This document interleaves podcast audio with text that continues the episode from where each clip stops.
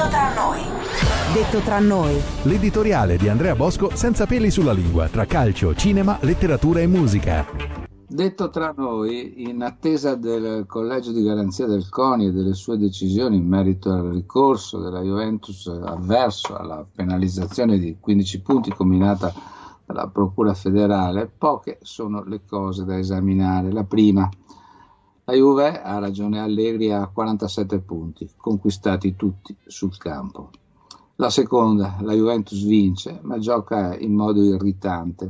Fa male a Allegri a polemizzare con i giornalisti, polemizzi con se stesso e dica per quale motivo dopo sette mesi la Juventus ancora non ha un vero gioco. Lo dica e si addossi le sue eventuali responsabilità. A mio parere ne ha.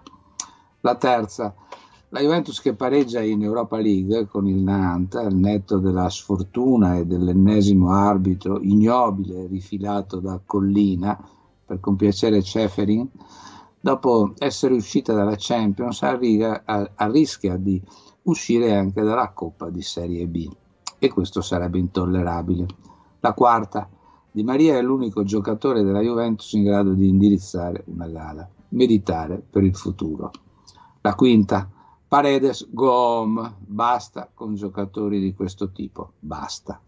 La sesta, la Juventus dovrebbe chiedere i danni a Pogba, se ancora non gioca, la colpa è sua e del suo stregone del cavolo. Dopo sette mesi Pogba è ancora ai box.